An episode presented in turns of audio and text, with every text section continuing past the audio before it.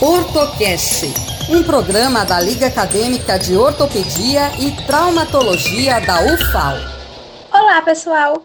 Estamos iniciando mais um Ortocast, o podcast da Liga Acadêmica de Ortopedia e Traumatologia da UFAL. Hoje iremos abordar a semiologia do ombro e do cotovelo, então vem com a gente! O ombro é uma articulação que executa movimentos em todos os planos em relação ao corpo. Participam dos movimentos do ombro três articulações: externo-clavicular, acrômio-clavicular e glenohumeral. Além disso, há o deslizamento entre a escápula e o tórax e também entre o manguito rotador e o acrômio. A dor costuma ser a queixa mais comum nas patologias do ombro, e o exame do ombro deve ser sempre feito de forma simétrica e comparativa. Ao inspecionar o ombro, o examinador deve atentar-se à atitude do braço, pois isso pode sugerir alguma alteração. Os ombros devem estar livres de roupas e devem ser observados contornos ósseos e articulações correspondentes, quanto à simetria e deformidades. Também devemos procurar cicatrizes que possam sugerir cirurgia prévia e alterações de trofismo muscular. A avaliação muscular é feita durante os movimentos de rotação lateral e medial, abdução e elevação do braço, comparando com o lado contralateral. Após a avaliação, pede-se ao paciente que repita o movimento de rotação lateral e medial e, da mesma forma, deve ser solicitado que repita o movimento de abdução e de elevação. Ao atingir aproximadamente 90 graus, o examinador imprime uma resistência ao movimento, avaliando a função muscular.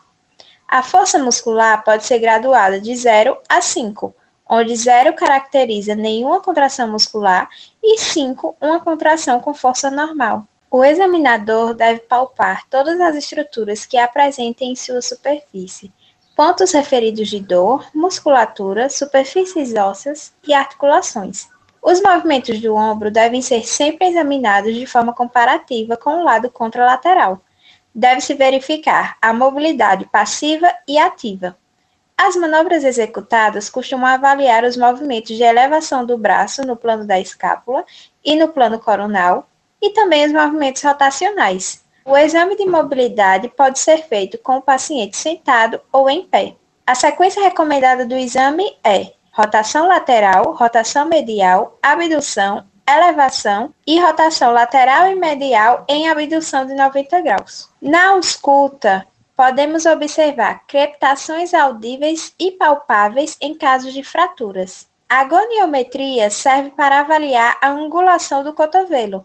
O cotovelo totalmente estendido tem 0 graus e a flexão normal chega a 146 graus. Os testes de força muscular são feitos com o cotovelo em 90 graus, sempre comparando com o lado contralateral. Utiliza-se uma graduação de 0 a 5, onde 0 representa sem atividade muscular e 5 força normal. Na semiologia do cotovelo, a gente deve contemplar os seguintes tópicos: a história, a inspeção estática, a palpação, a inspeção dinâmica e isso envolve ausculta, goniometria e testes de força muscular, o exame neurológico e testes específicos. Com relação à história, procura-se saber as principais características pessoais: idade, sexo, profissão, as características da dor, se em queimação, pontada, dor ao toque ou latejante, a extensão dessa dor, a irradiação e outras características, Além disso, é sempre interessante investigar o ombro e o punho. Na inspeção estática, deve-se observar as condições da pele, da mão e dos dedos. É fundamental dar visibilidade entre os epicôndilos e o olecrano, e com o cotovelo em 90 graus, uma visão posterior dessas estruturas, para verificar a formação do triângulo isósceles de base proximal. Assim, a presença de fraturas pode alterar a forma desse triângulo. Na palpação, deve-se buscar as estruturas a partir da procura de dor local e outras alterações.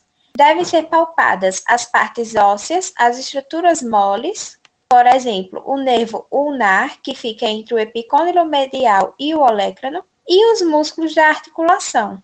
Entre os testes específicos, avaliaremos a instabilidade, através do teste do sulco, teste da apreensão, teste da realocação e teste para instabilidade posterior ou teste de Fukuda. Na região subacromial e manguito rotador, podemos ainda utilizar o teste do impacto, o teste da elevação do cotovelo, o teste de Joube, o teste do subescapular, o teste do infraespinal, o teste do bíceps, o teste da flexão em adução forçada e o teste de O'Brien. No exame neurológico, todos os dermátomos presentes no membro superior devem ser testados, assim de C5 até 1. As regiões específicas dos nervos mediano, ulnar, radial, músculo cutâneo, cutâneo medial do antebraço e os reflexos bicipital, C5, estilo radial, C6, tricipital, C7 e cúbito pronador, C8. Os testes específicos visam avaliar epicondilite medial através da flexão do punho contra a resistência com o cotovelo em 90 graus, a insuficiência do complexo ligamentar medial através do estresse em valgo, a epicondilite lateral através dos testes de Cosen, Mills e Gardner, e a extensão de punho e dedos contra resistência.